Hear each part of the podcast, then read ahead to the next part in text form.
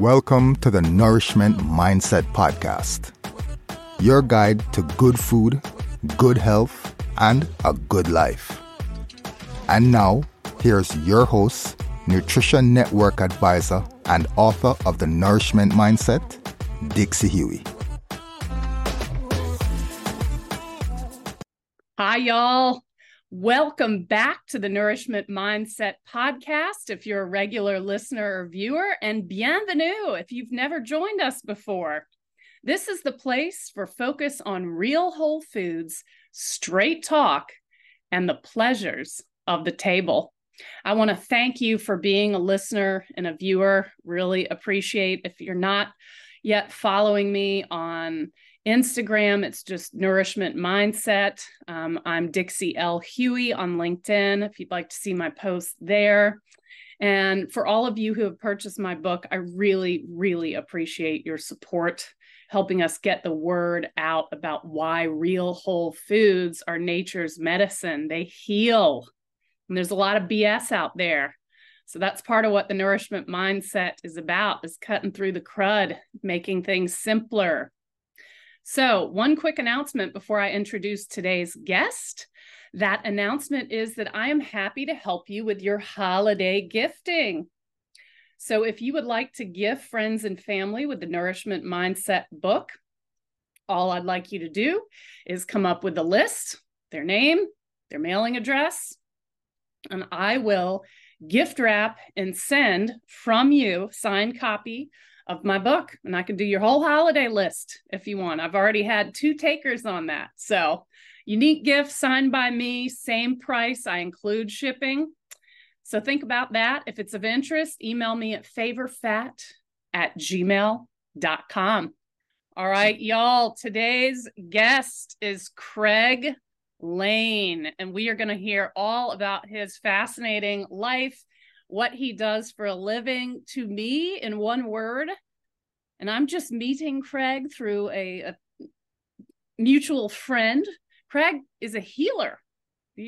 So from body work to nutrition, Chinese and herbal medicine, this guy is a wealth of knowledge. So welcome, bienvenue, Craig. Nice to talk to you.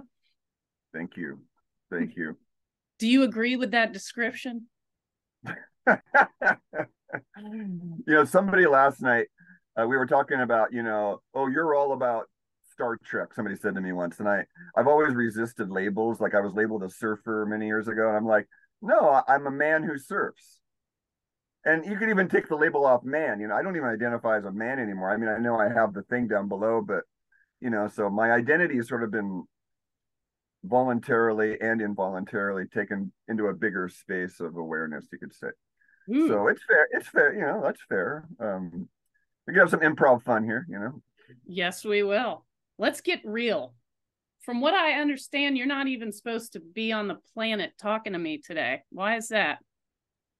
So, there's these words, the experts, right? Like, the thing we just went through, I won't name it, but, the experts say, and then people get all seduced and hypnotized by the experts, So this one doctor, he was hovering above me, and he said, I don't know how you're alive. And I'm laying in the bed with a broken neck, and they don't even know I have a broken neck at this point. They're just kind of figuring out what the heck happened to me. And I'm they're going, is that really appropriate to say to somebody when they're laying in a vulnerable position that, And then the next thing out of his mouth is, and you'll never surf again. And I'm like, I got mad. I'm 21 years old. I'm laying there. I'm like, I'm thinking to myself, you're not a healer.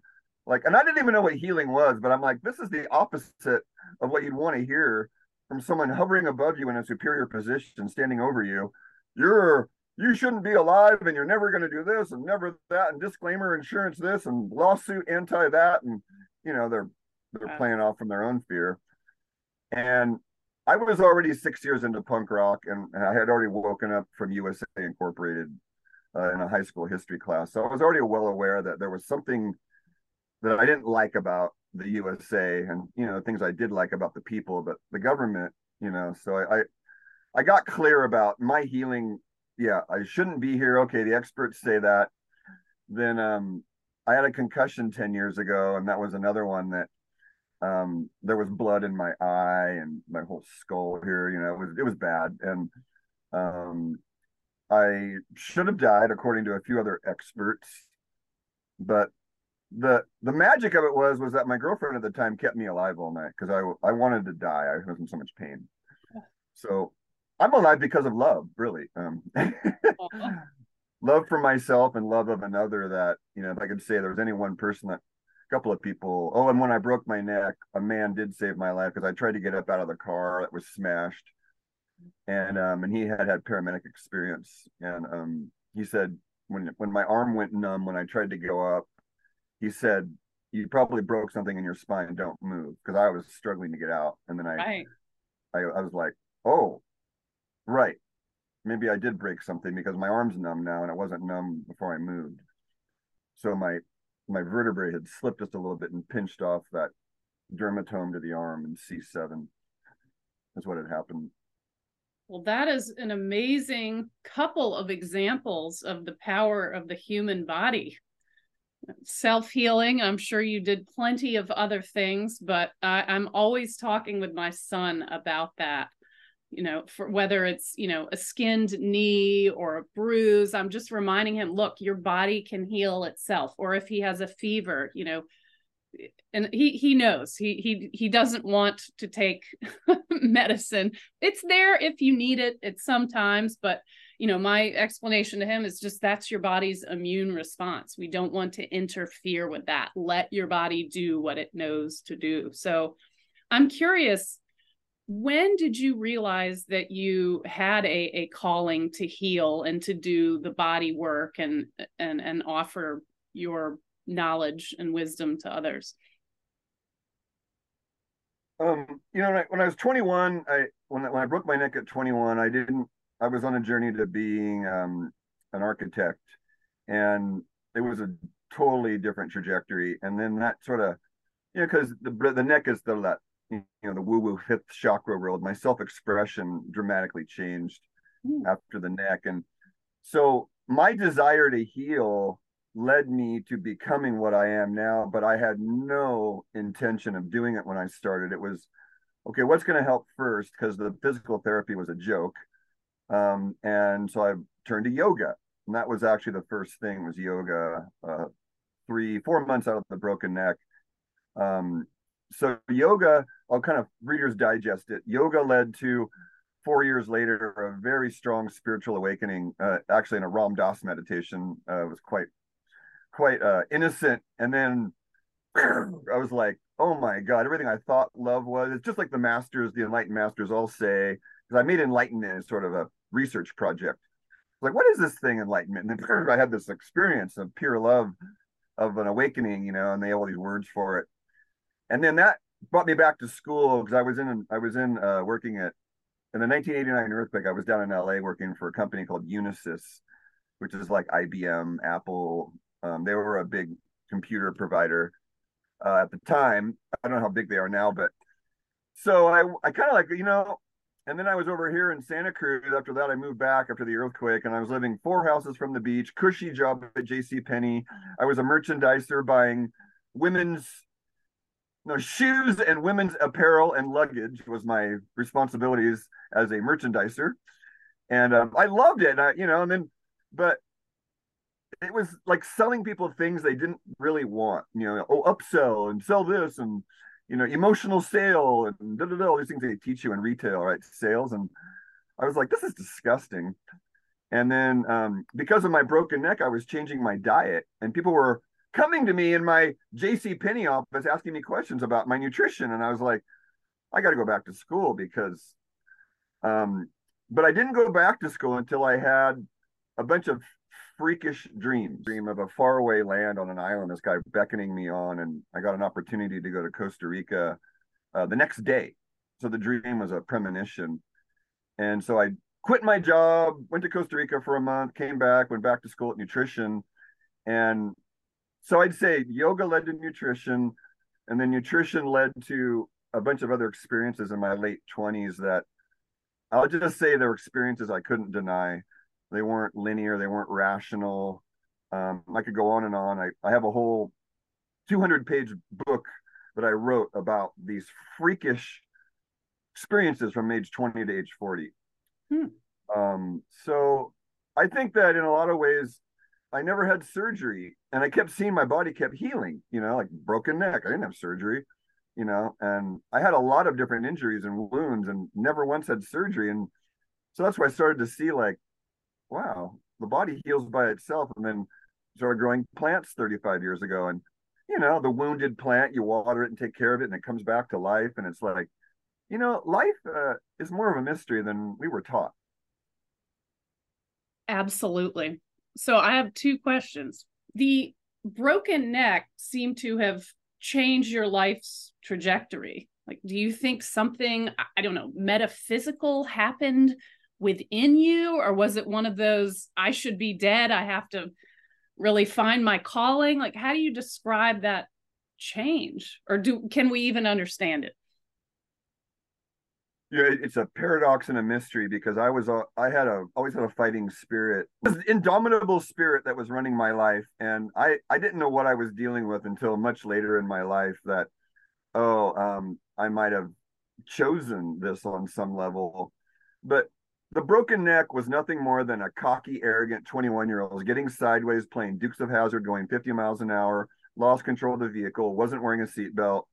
And that was the consequence of that decision to show off for my friends who were behind me. And I was going to give them a dust cloud, the Dukes of Hazzard head, and, you know, and lost control of the vehicle. And, you know, and yeah. And so I look at that and, you know, in isolation, and you go, yeah, what a tragedy, what an idiot you were, you know, to be judgmental. But in the long run, I tell people, like, no. Because there's at least 1,000 people alive or more because of that experience. For me, led me to who I am, to save a bunch of people, or help them save themselves is more correct, you know, and say, like, no, you don't want to do it that way. You want to do it this way, and to have faith in the healing process. And we're just not nourished enough, you know. But the big wake-up call was age 15 in U.S. history class, and the word manifest destiny came across the history book. And some light bulb went on, because I believed in America to that point. And then I was like, manifest destiny. I'm like, what happened to the Indians here? Yeah. You know, like, and boy, the teacher and the students, and I got bullied and ostracized and picked on. Oh, you're against the white culture, and you're an Indian lover, and, you know, a heathen. And I was like, I'm just asking questions, you know, like, don't you want to have a conversation about this? Because maybe they were screwed over. Like, you talk about the Jewish Holocaust. Well, the Native American Holocaust was just as big, you know. But, oh, they buried that because they don't want us to. So that woke me up, and I shaved my head and got into punk rock, and had a punk rock magazine until I broke my neck with a couple of friends. Not going to be a boring life. I don't think it has been. So the other thing that you mentioned is really cool to me, because a mentor, I guess I'll say, I selected him as a mentor. I don't know if he knows he's a mentor, but he recommended Ram Dass to me about a week ago. And so I am about halfway through How Can I Help?, which is really helping me learn to serve others without draining me. I'm curious, did you meet Ram Dass? No. I always wanted a guru, because when I woke up at 25, I was reading Yogananda's book, Autobiography of a Yogi. And I mean, the stories were, you know, like, his guru was in two places at once, for example. And I was like, wait a minute, how could he be on the train and 2,000 miles away with this other family? Because it was documented, you know. And I'm like, life is a, you know, we were sold this dumbed down life, but I don't think life is, I think life is magical, you know? So, yeah, I felt like I'd seen enough, but the Ram Dass book was just me trying things out because I was curious. Mm-hmm. And I forgot the name of the book, but it was basically the inquiry, you know, who am I? Right. I was musing on that inquiry, like, who am I really? Am I Craig? I think Craig's a label. Well, what's beyond Craig? And then I'm like, oh, shit. It's a lot of thinking, man. Are you still in Santa Cruz? Yes, I grew up in the South Bay here. That's the perfect place for you, man. I used to live in San Francisco, and I would come down and do that. I think it was called just the Santa Cruz Triathlon, but we always had a fun weekend there. It's just, y'all do it differently there. It's a different lifestyle. I love it. So on the Nourishment Mindset podcast, we talk a lot about nutrition. It's not the only thing the Nourishment Mindset is. So I would like to focus on the aspects of your healing practice that will be maybe newer to our listeners and viewers.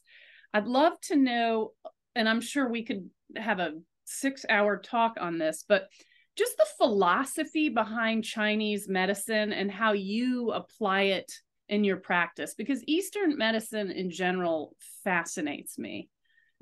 And the fact that, you know, we can blend and we can draw from different disciplines, but I know very little about it.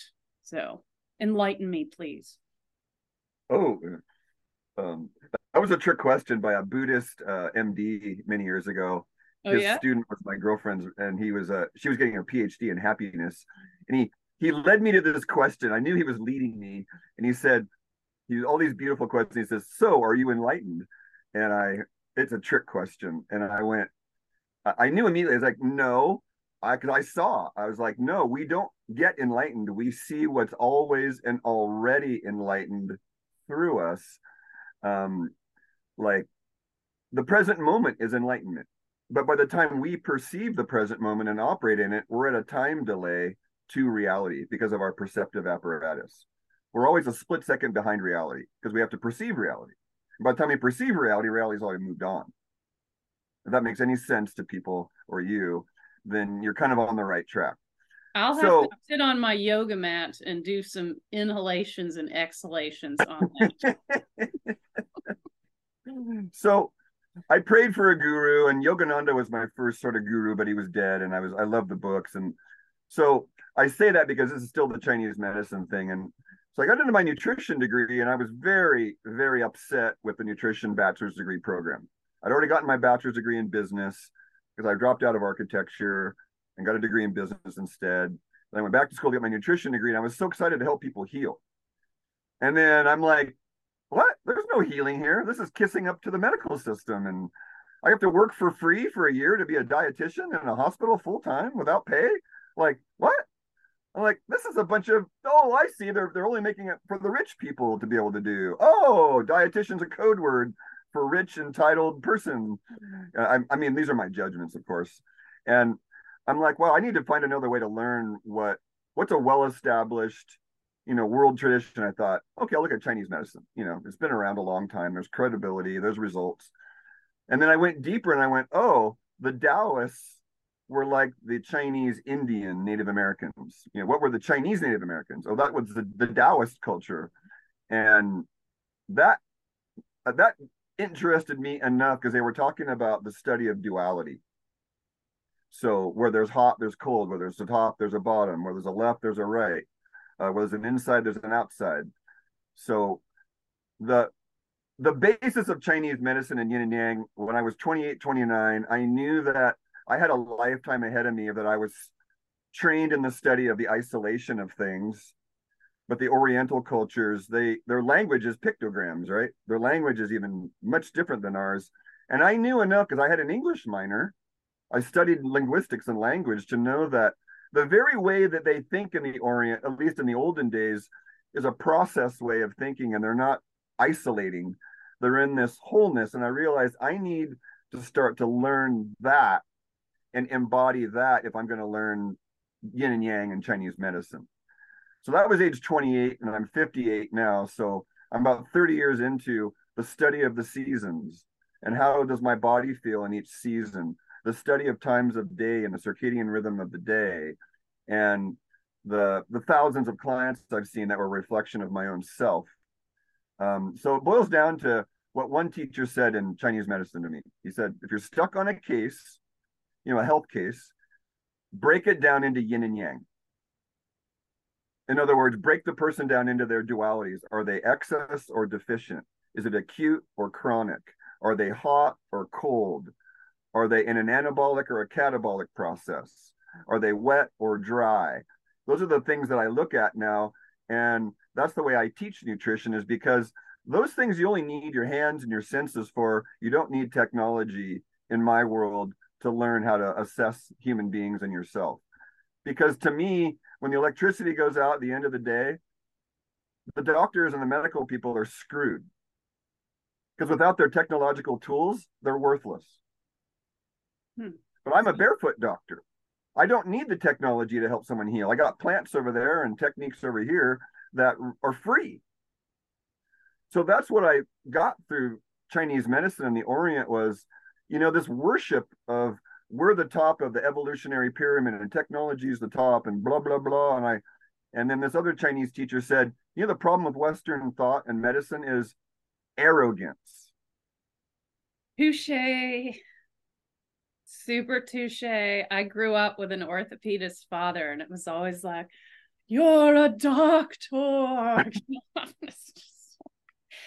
Great. You know, that's, you helped me walk again. You know, that's wonderful. But I absolutely understand what you're saying. It's a whole, really, it sounds like it's a thought process. It boils down to how you're using your brain with your clients and the way that you assess them. So the electricity goes out, chez vous.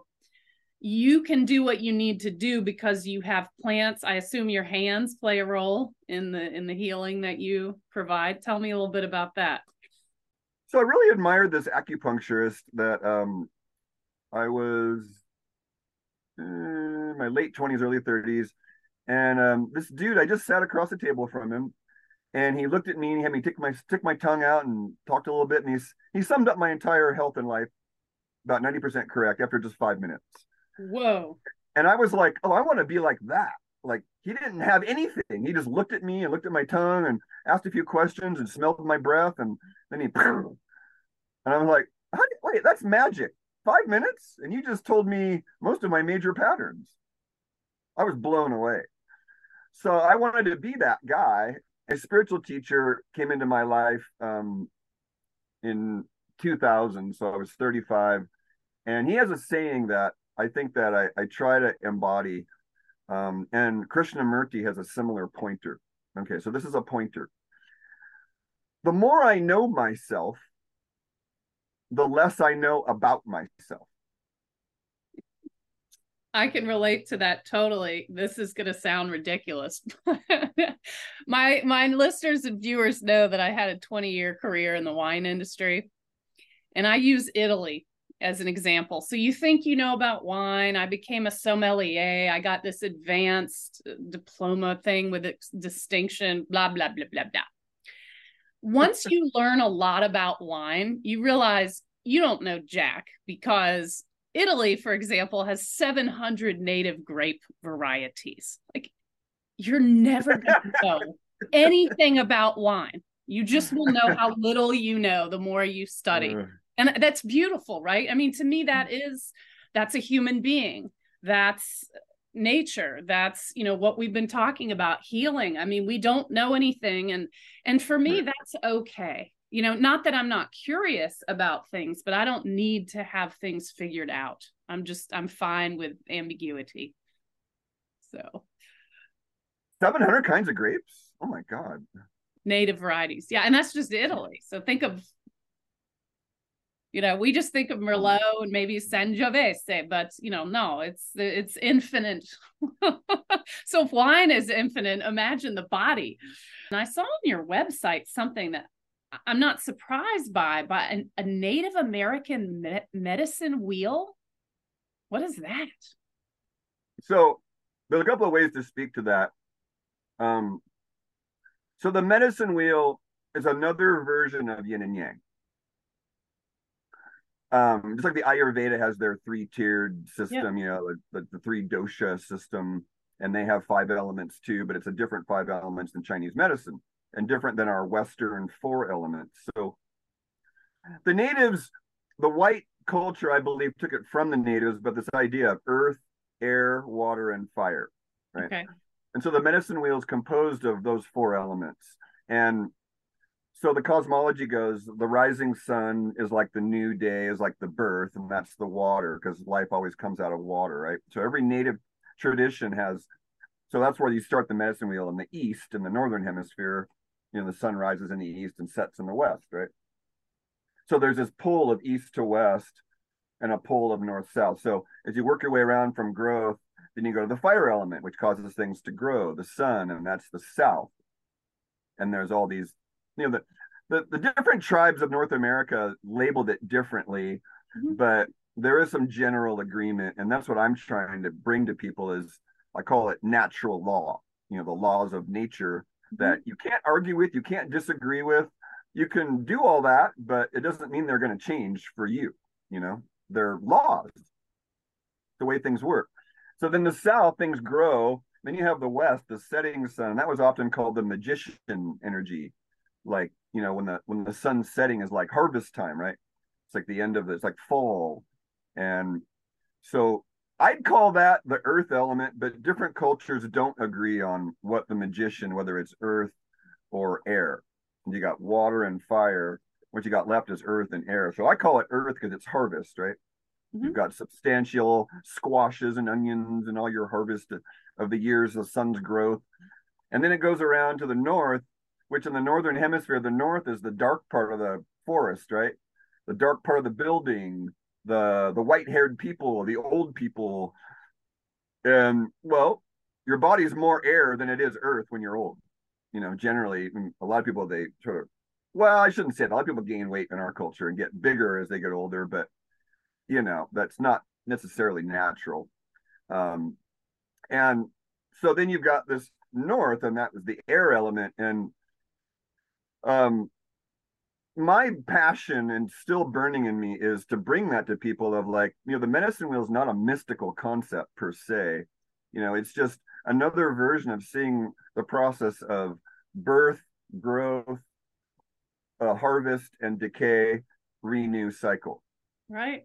Beautiful. So how would you, do you use that in practice to guide your recommendations, or is it more of a framework of how to think?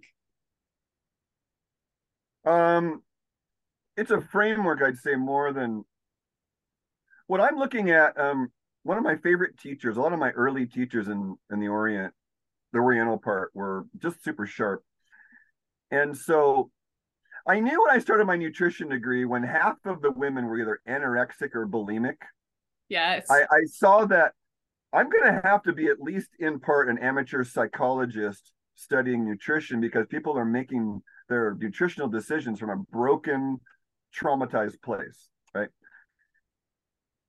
You know, so I was like, you know, I need to approach this differently. And so I started learning counseling skills, basically, because I started to see, like, we need to look at what I call the choice maker. It's my first foundation. You know, like, why are we keep choosing the same idiotic choice, you know, to drink 6-pack of beer every night, or a bottle of wine every night, or a pack of cigarettes every day, or the coffee and the donut for breakfast and nothing else, you know? Why do we do that?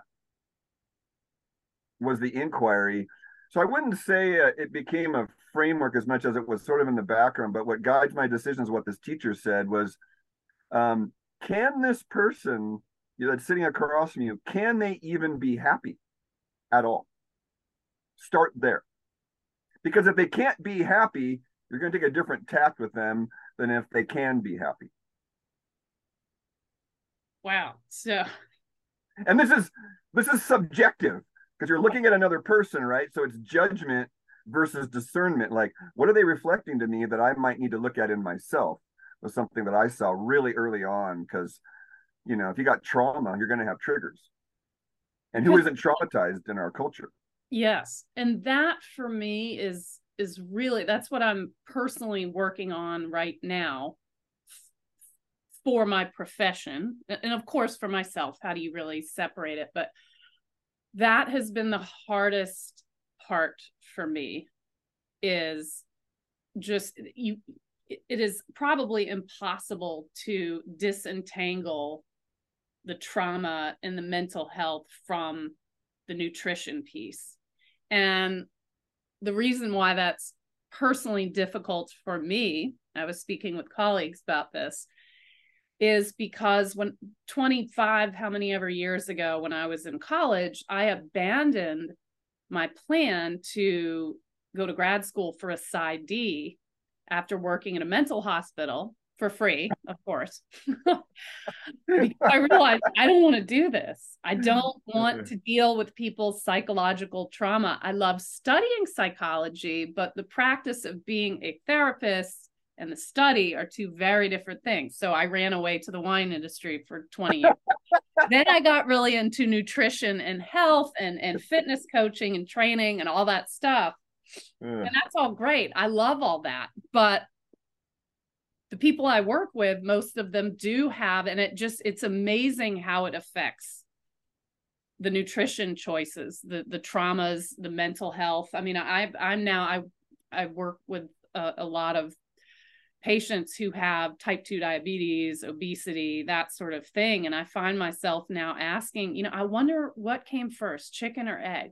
Did the mental health set them on the trajectory for obesity and diabetes? Did that make them more mentally, anguished? Like, obviously there is no answer, because there's no answer to chicken or egg either, but it's just, they're so intertwined, I guess. So I please tell me how to fix it.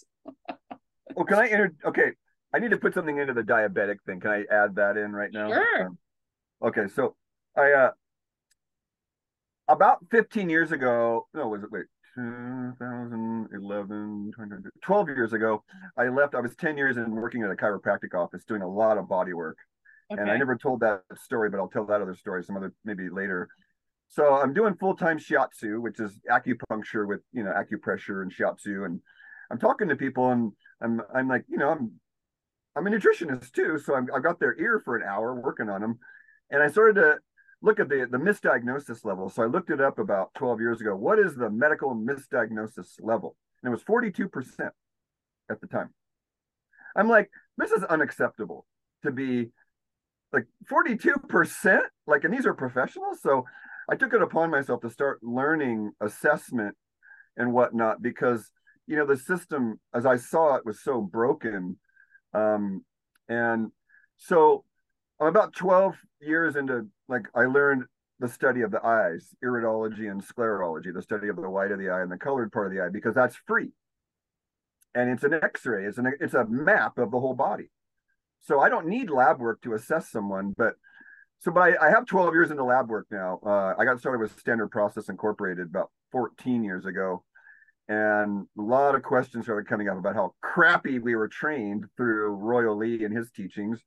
And so this is the big trick with diabetes, okay? So hemoglobin A1C, I tell people hemoglobin's a red blood cell oxygen marker. So how are they tying blood sugar to a red blood cell? I'm like, that seems kind of weird, doesn't it? Tricky, tricky, ooh, right. Tricky. Ooh, the magician's up there, you're pre-diabetic. So part of the thing with people that are sick is they want to find an identity to rest in. I'm a cancer victim. Right. I'm a diabetic. I'm a blah, blah, blah. Insert identity, right? Amen. We're health coaches. There's our identity, right?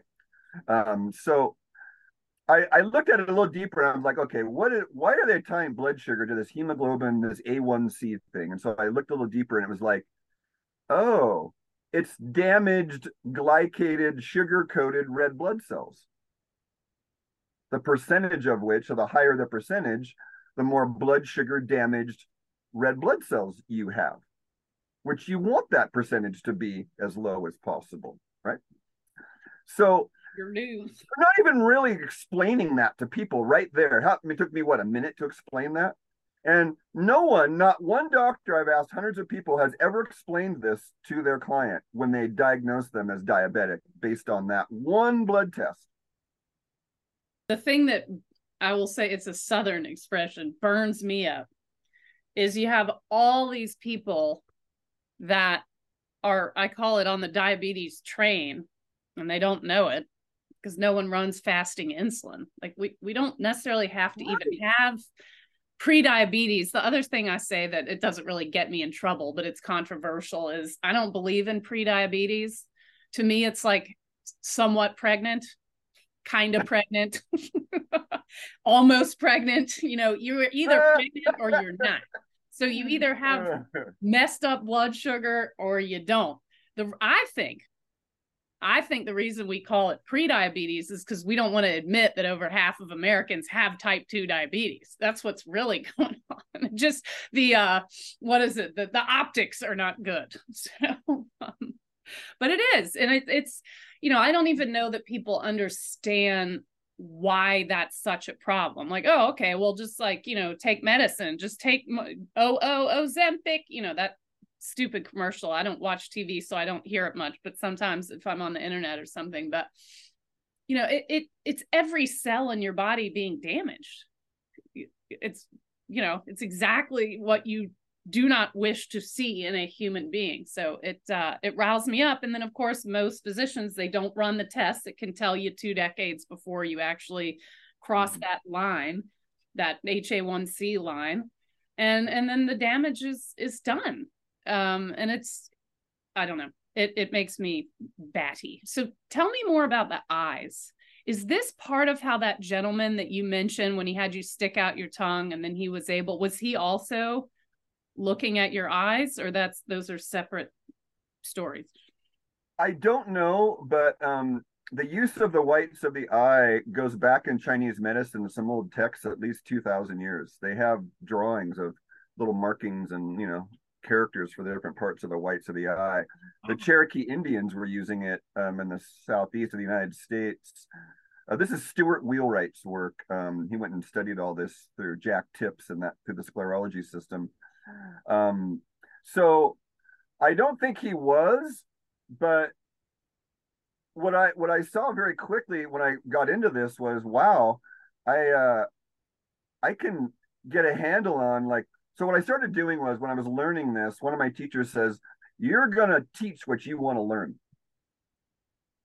And I was like, well, that's intimidating. Like, I'm going to get up there in front of people and talk about stuff I don't know anything about so I can learn it. Like, well, that's a little bit of a job.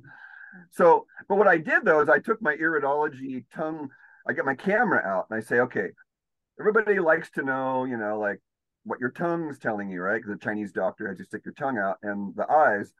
So I get people up on stage and I get 30, 40, 50 people in a class and say, okay, who wants to come up on stage and volunteer? Don't tell me anything about your health.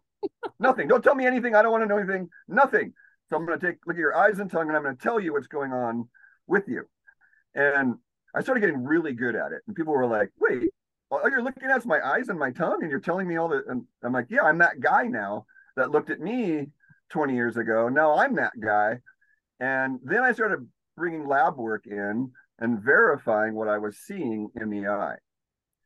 So now I can tell people in part what's going to be on their lab work when I look at their eyes. And so can you give an example of, you know, we were talking about diabetes, or it could be something else. Like, how do you see diabetes in the eye, or a different condition if that's not appropriate? Well, first of all, you have to say you can't diagnose based on a condition. It's an assessment of a pattern is what I call it. Okay. So diabetes, the Chinese would call diabetes something different, and they would have 15 kinds of diabetes. There'd be damp diabetes or dry diabetes or hot diabetes or cold diabetes or wind diabetes, or, you know, so they'd have all these poetic terms about it. So like, you could give me 10 diabetics and I would give you 10 different treatments. Okay. Because you're looking at root cause, or it's just not as simple. Here's the simple script I was taught. We don't treat diseases, we treat people with diseases. And that really impressed me about this one book, The Web That Has No Weaver. Ted Kupchak was my first book in Chinese medicine. And there were a bunch of these early books, they would say, okay, I got 10 rheumatoid arthritis patients. Look at the treatment for each of them. And it was individualized for each one. Okay. So that's the art of medicine, right? The science of medicine and the art of medicine. That's why it's a practice, ideally. And we don't come to conclusions like, oh, the science is settled, was the one. Ah! That's science is never settled. One of the dumbest things ever said. That is really idiotic, right? Idiotic, like the science is settled. Yeah, well, you just named yourself as a moron. And also, I am God. Cheers. Yeah. Right. Yeah, you get it. Right. So then the fun part of it is like, there's like I have a client, I just, you know, they'll just send me their photographs of their eyes and tongue if they're over in, you know, if they're down the South or New York and they don't want to drive out here. Then I get to look at this stuff and look at what their context is. Like, okay, can they be happy? What's their life pattern? Do they have a good partner? Are they alone? Why are they alone? Why do they have a partner? Where do they live? You know, so the eyes become part of this. Like, yes, I can say you have the patterns of elevated blood sugar, because when elevated blood sugar starts to damage the body, the whites of the eyes get these little jagged lines. They're called damage lines, and it means the new tissue being birthed is not healthy. Like that RDW on the red blood cell differential, that means random distribution width. So if that number goes off away from 13, then you have a lot of random new red blood cells of different varying sizes, and that's not good. Thank you. I never knew what that meant. So I get asked to read blood work all the time, and I always am telling people, I have a narrow scope. I can do your lipids. We can talk triglycerides, we can talk cholesterol, we can talk blood sugar, but don't be going over into the other areas, because that is not in my wheelhouse. But that is really interesting. This is just, I'm blown away, but I knew I would be. And there's obviously so much more. So tell me, your practice is called Health Alchemy. Tell us what this is about. I was just musing about this yesterday, that there's this like hypnotic, like, oh, make it really complicated sounding, and then you confuse people, and then they're your victim, right? So here's a good example. One of my closest friends in my life, her husband was diagnosed with, here's the medical term, check it out, so scary sounding, idiopathic thrombocytotic purpura. Right. And the treatment plan was remove the spleen, hip replacement surgery, and he was 35 years old. What does the spleen have to do with the hip? Right, exactly. This guy was cha-ching going to make a big fat commission on these operations. The surgeon was, right? And the hematologist and the surgeon were in together. So I saw the letters and from them, and my new friend was like, Craig, my husband's 35 years old, you know, hip replacement, the joint only lasts 25 years. So that means he's going to have at least one more replacement in his life. And please help us. And so I'm like, okay, let's see your intake. You know, he had coffee every day. He had an inflammatory sort of, and I ironically, she was a health nut, this woman. So her husband would go off, and like husbands tend to do, you know, oh, I'll drink my coffee and eat my candy. And he was a computer solar guy, you know, and you know, men are like little boys. They try and get away with as much as they can, because I was one of them, you know. See, until mommy busts me, and mommy's the wife, right? Oh, shit, I'm busted. Mommy caught me, you know. So he got caught. This morning went out to put a receipt from a car repair in a certain person's glove box and found some orange slice thing. Didn't mention it, though, not until now. Right. So I said, hey, Kelly, look, let's break down this word, idiopathic, right, thrombocytotic. Let's break it down into Latin. So idiopathic means we don't know. Oh, that's a good start. It means we don't know what it is. So like idiot, you know, right, you know, idiopathic. Okay, so we got that part. Okay, they don't know what it is. Great, that's a good start. Okay, thrombocyte is a platelet. Okay. Idiopathic thrombocytotic. Okay, so it's something to do with the platelets. Purpura means easy bruising. Okay. Purple. Bruises are purple. So there's this purple bruising thing from platelets that we don't know how it's being caused. And once they got that information, these are very smart people. They're like, oh my God, they put the wool over our eyes. I'm like, they don't even know what it is. But they're going to remove your spleen and replace your hip based on something they don't even know what it is, because they said they don't know what it is by the word idiopathic.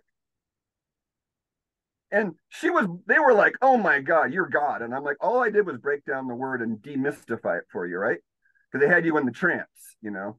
And so we talked them out of it. I said, you got to stop coffee, bro, and you got to change this and do that. So His platelet levels were normal in 6 weeks.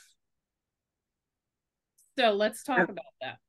So, so the hematologist, the best part is still to come. The hematologist sends them a letter when they denied treatment. They get a letter that I saw signed by the hematologist, said, "Oh, I'm so sorry you're not going to let us remove your spleen and do the hip replacement. Your future's fucked. Regretfully yours, MD." Okay. Regretfully yours. Yeah, that's nice. Reminds me of a certain White House Christmas communication saying that everyone who decided based on their own free will that they did not choose to want to be vaccinated would have a winter of death and destruction. Is that what they said? The White House. Did they really say that? Yes, that is a real thing. A winter of death and destruction. Merry Christmas. Happy Hanukkah. Oh my God. I have a screenshot of it because I was like, this is, are we in outer space? What's going on? Yeah. Regretfully yours. Winter of death and destruction.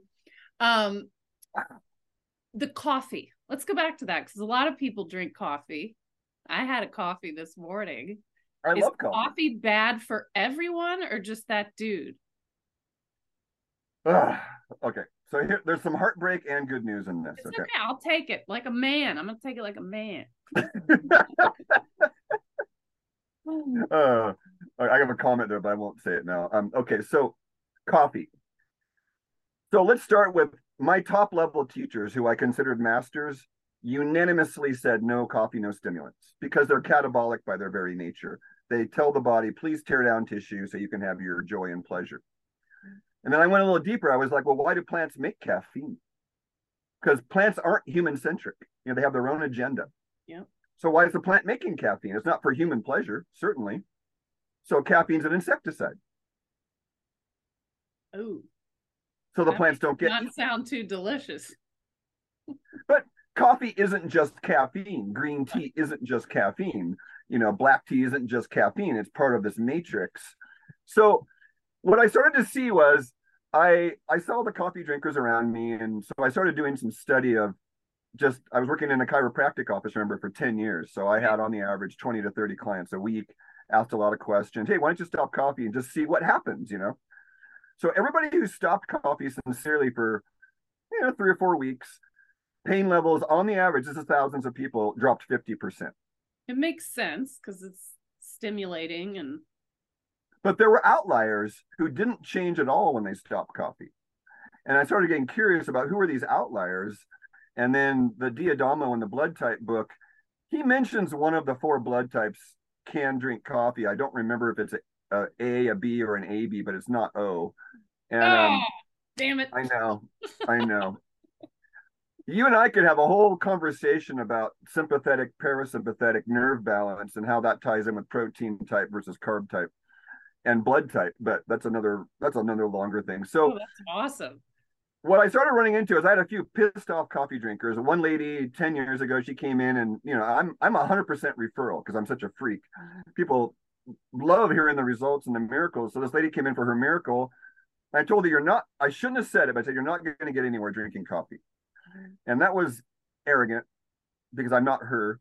And her pain levels didn't change when she got off coffee. And then fast forward till about a year ago, I started looking at this a little bit more. And yes, there is a type of person that metabolizes coffee. Like there are people that can drink coffee and go right to bed, for example. I know, which, you know, I'm like a 1 cup a day, if that. And if I do anything after even noon, forget sleep. It is so, you know, I'll shake if I have 2 cups. And then there are people that drink coffee all day long. That's this. Right. So just to finish that off, then that thought, then caffeine, coffee in general, then so if you look at the results of the coffee enema, that is a correct way to use coffee. I've done at least 1,000 coffee enemas. So put it in the other end. Now I tell people it's too bad we don't have taste buds down there because you could appreciate it. That is too good, man. It's an exit strategy. But that's good. To all your listeners, hey, if you want a one of the freest, easiest therapies to, okay, coffee enemas, they used to do them in hospitals. The nurses tell me that for headaches and pain. And add in depression, I can wipe out depression, headaches, and pain with a coffee enema. Oh, dude, that is great. That is awesome. So are you just gotta overcome your, you know, think of a heterosexual male, you know. I thought about doing enema for a year because I was like, what if I like it? That was the main thing that kept me from it. Okay. I don't want to like something going up there, you know, because what does that mean about me? It means you're gay, dude, and that's okay. Oh, goodness. Wow. So, you know, it's interesting because that's something that for me, my first thing is like, ew, grody, you know, but I'm really trying in my fourth decade to just, you know, when that comes up, like that split second reaction, to just throw it all back, because many things that I do now, I wouldn't have done in the last decade or the decade before. Like we just, it's like this, you know, you were talking about enlightenment. I know that that's, you know, no is the answer to Dixie enlightenment, but to me, just openness. It was in a, and I do want to get into this. I tried a Zen Buddhist online service or gathering just Sunday. And one of the things they were talking about, which I absolutely love because I'm a yoga teacher, is strong back, like soft, open heart. And I just thought, gosh, that's beautiful. And then we proceeded to meditate silently on that for 30 minutes. And it was just like, I love this. So you are, you know, infinite amounts about Buddhism. You know, I've admired it, I would say, from afar. Like, again, another question that could go on for 6 hours, but what can you tell us about, you know, Buddhism and its importance in your life? My teacher, so everything's a pointer towards reality, you could say. So Buddhist is a language pointing towards the spiritual realities. And so Buddhism, the Buddha wasn't a Buddhist. Let's start there. Okay. So the ism was made by people after, just like Christianity. Jesus wasn't a Christian, right? Right. So they were using parable and metaphor to describe what really can't be described. And so here's what my teacher said. And I the same thing happened to me. He said, I had a male Buddhist, Zen Buddhist teacher, and I had a female Zen Buddhist teacher. And after 15, 20 years, I woke up out of Buddhism. So when he woke up out of the limited concept of Buddhism into the larger concept or the larger reality of spirituality.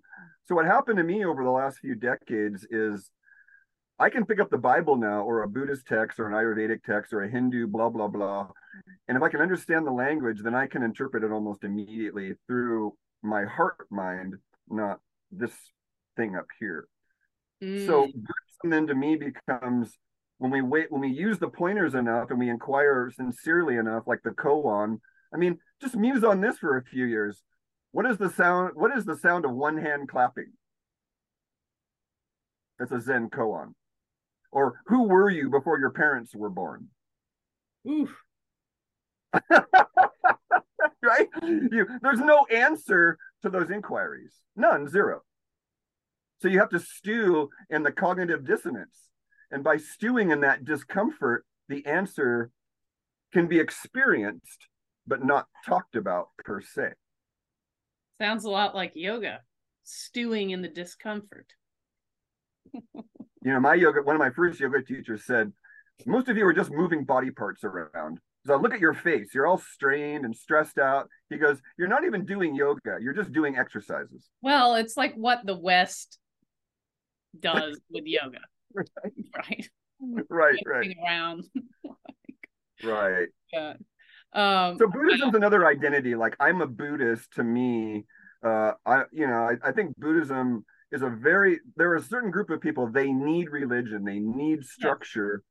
So I believe that, you know, there's the literalist Buddhists, you know, they have a term for that. And then there's the more metaphorical Buddhists, and I think it's Theravada, or they have these words, these subsects of Buddhism, just like there's subsects of Christianity. And once I started seeing the subtypes of Buddhism, I'm like, I'm out. Right. You know, there's one reality, and all these ways of describing it, but they're no better than the Hindus or the Christians or the Arabs or any of it. You know, that's my issue. You know, I grew up Southern girl in North Carolina, and did not grow up with a religion. And in my college years, really tried to study numerous religions, not deeply per se, but I was wanting to belong to something. And at the end of it, I basically just said, you know, all of these religions have beautiful teachings. You know, to me, it's about the heart, the mind, the teaching. But the problem with religion, even though I really respect its place in the world and see a value in it, is the labeling, and then the like, well, our camp's right, you know, and that's, you know, it. I took my child to church a couple weeks ago because I want to expose him, but I also want to expose him to other religions. And I admitted to him, we had a great talk about it afterwards. I said, you know, I just want you to know that my big beef with Christianity is my biggest one is the whole thing where if you don't believe in this, you're going to hell. Like that's, you lost me there. A, and B, all the Hindus and the Buddhists and the Jews, they're all going to hell too. Like, we're all screwed. And then I have to go and convert other people to be like me. Like, no, I don't think Jesus would even agree with that. I don't know, but it's they're good things to ponder. So, you're also a trained chef, and you're into permaculture. You know, you had me at food. So you talk a lot on your website about soil health. So important. So any things you'd like to discuss about soil health and the importance of that from the, you know, the creation of the real foods that we eat? Why is that so important? You know, that's a really good question, because not a lot of people think about it. But when I got into nutrition, I was at Cal Poly, and their philosophy used to be, I don't know what it still is, was learn by doing. So you learn nutrition by doing nutrition. Okay, well, what's nutrition then? Well, doesn't nutrition start with the plant growing in the soil? You would think, with the sun shining on it and using the water. I mean, you know, so I had friends that were studying permaculture, and that's why I started studying permaculture, was part of my nutrition program, because I was like, I need to know. So Royal Lee, I don't know if you know this, but Royal Lee has a book that sums this up. It's called From Soil to Supplement. It's one of Royal Lee's lesser known. Because of our mutual friend Stephanie, with Celine River Press, she's taught me a lot about Royal Lee and Standard Process, etc. But please continue. So Lee was kind of onto this, and then I realized, like, okay, because Cal Poly, for the nutrition program, I was the last year they required it. You had to be a trained chef if you're going to be a nutritionist, basically. Oh, I love this. Healing happens in the kitchen, right? I loved macros. I got to learn cooking as part of my bachelor's degree. That is so cool. I was so excited. And then, of course, they dropped it. But what I tell people is I had a friend that he was a little younger than me, and he really loved the nutrition stuff, but he chose soil science over nutrition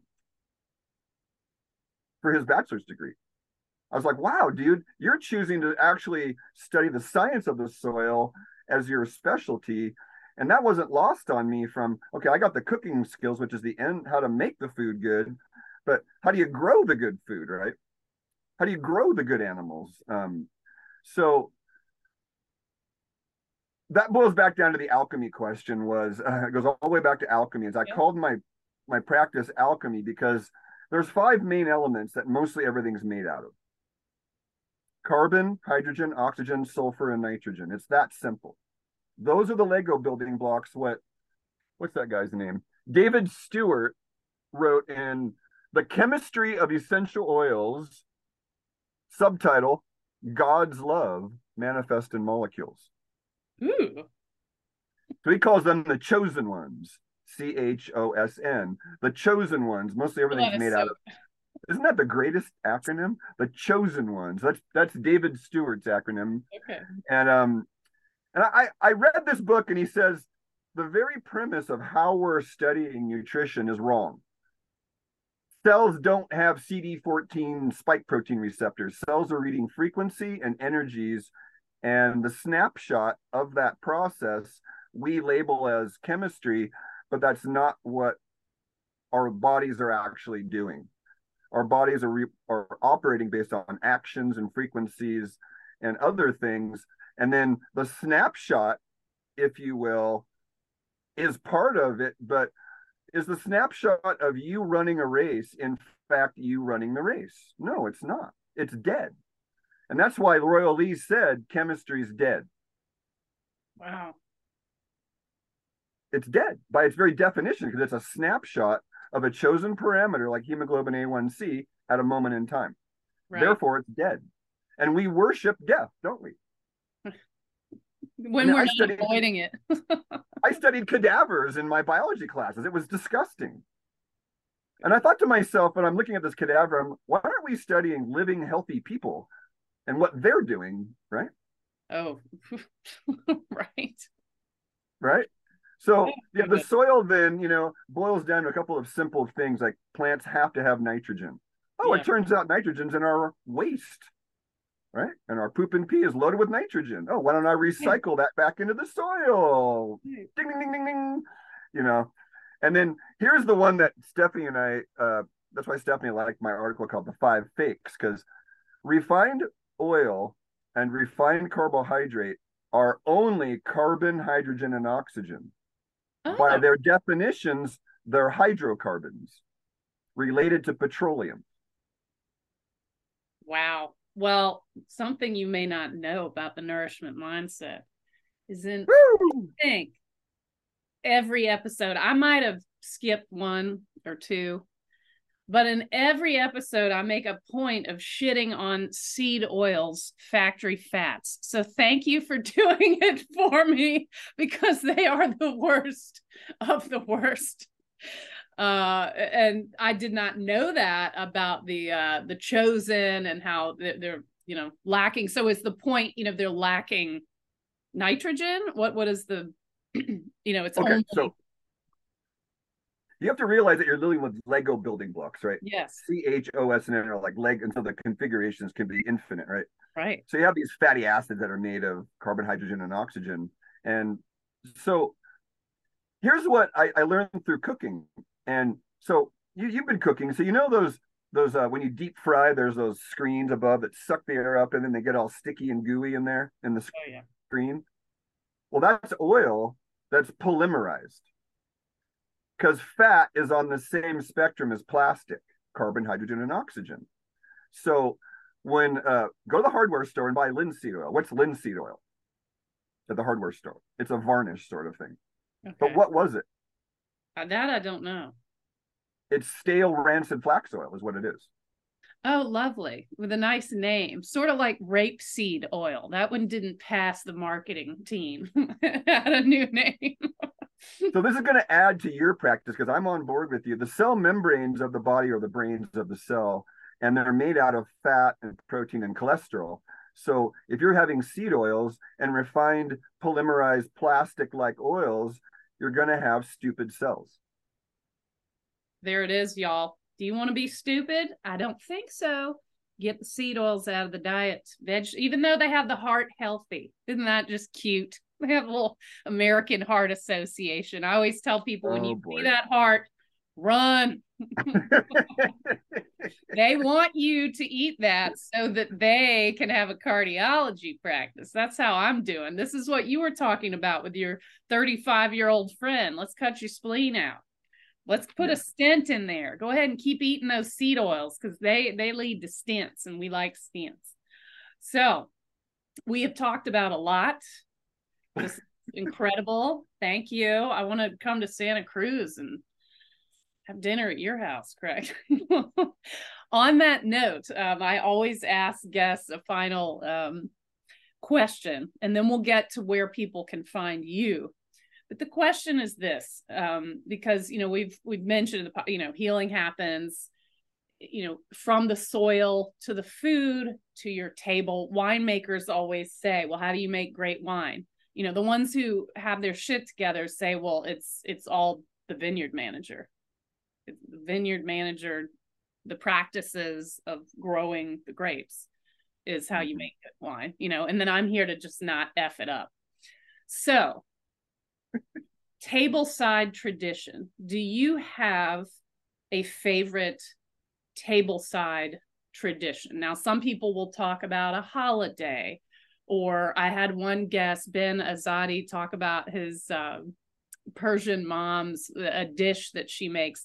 Mine, I will share with you, is just the simple act of a toast each evening with my family. And of course, just the act of sitting down at a table and eating, which it's funny that that is a thing. My French friends are like, why is that special? And I'm like, well, you have no idea. Our culture does drive-by eating. Like they don't, or drive-through eating. Like sitting at a table is considered like bougie, you know, having a real plate and a napkin. So I'm curious for you, or do you have a favored tableside tradition? Well, for example, I've been leading community potluck dinners now for a couple of decades. Oh, that's so cool. Last night I led one, about 10 people showed up. And so it was like the first lady just started eating. And then I'm sitting here kind of cringing going, we haven't said grace and we haven't given thanks, you know. So my mother's father was a weekly church-going Protestant, but he was a man of God and he was also a man of nature. You know, and that's what I remember from childhood was him chopping the heads off chickens, you know, and dressing them up himself, you know. So this was a real man. Right. And so they would say grace. It was a big pattern of saying grace. And I realized, like, I had a friend that he's dead now, and I am who I am because of him. He was a man that knew down in San Luis Obispo where everything could be harvested at all times of the year. So the avocados are in season, the lemons are in season, the roots are in season. And, you know, Lee Osbaldiston was his name. And this is a prayer I like to say. It's a very simple prayer that I'll just make on the way out. This is a good way to what he would say. And I like to get this out there. It's dedicated to Lee. And the prayer is, earth who gives to us this food, sun that makes it ripe and good. Dear earth, dear sun, by you we live. Our love and thanks to you we give. Blessings. Oh, I love that. Thank you. That was Lee. Lee. All right. Cheers to Lee, y'all. I'm Dixie Lee. So nice. Craig, where do people find you? You said you're all by referral, but if someone wants to follow you or read about you or get your book, your 200-page book, where do we find you? So I'm out there, you know, I have on my website, you go to the healthalchemy.com, and I chose the A-L-K alchemy. So it's health, A-L-K-E-M-Y.com. And at the bottom, you scroll down the homepage, there's the socials tab, and that goes to really my link tree, which has, you know, the link tree has the everything. So I've been on YouTube since 2007. I have at least 600 YouTube videos and 25 playlists. So gigantic YouTube channel. You know, I got my 450 subscribers and my 500,000 views. You know, I'm a minor celebrity, you know, whatever. And then I started getting strikes when, you know, the problem started. That means you're on to something good. Congratulations. Yeah.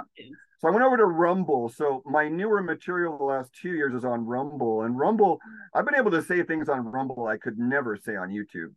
You know, like stuff that, like, so Rumble's another one. The YouTube is the Original Health Alchemy. I think it's just Original Health Alchemy. My Facebook page is my personal page, Craig Lane. And then I have a Health Alchemy Nutrition page. I've got a TikTok page, Health Alchemy, Instagram page, Health Alchemy, LinkedIn page. I mean, you're busy. You name it, I probably got it. It's all about the link tree. That's awesome. I'm waiting to get kicked off YouTube. I should probably just go over to Rumble. It'd be kind of fun to get kicked off first. I just don't want to lose all the videos I made. I know. Some of them I haven't downloaded yet, you know. Oh, you've been on there way long. I've only been on there a few months. So. Yeah, 2007, you know, I'm like, they were just going to kick me off, you know, and I'm like, please tell me what's the timestamp and what I said, right? That's fair. And they wouldn't say, well, we don't know. That's, what did you call it? Idiopathic. No, we're going to have this broad general, you violated our broad community standard because you said what we don't want to hear. We don't want people to hear what you're saying. And we're not going to, like in a court of law, they would have to present at this timestamp, Craig said this. So, you know, please, and the solution would be just eliminate what you said, right? Just edit it out. Right. Well, but you have broken the rule of saying what cannot be said. So there will be no justice for you. You're just banned. That's how it rolls now. But thankfully, I think people are waking up to this. So, well, Craig, it has been a pleasure to learn a little bit about you. I appreciate all the wisdom that you have imparted, and especially the laughs. You're just easy to talk to, man. So thank you for your time. Thank you for reaching out to me. And I know that everyone out there listening and the viewers that we have on YouTube will enjoy this episode. So thanks so much. And in closing, y'all, you know where to find us. We're wherever you listen to podcasts. If you haven't yet bought the book, The Nourishment Mindset, you can get a complimentary shipped signed copy from favorfat.com, or if you're already in Amazon's website buying toilet paper and video games and whatever else you got going, you can find Nourishment Mindset there too. Sante, y'all. Have a good one.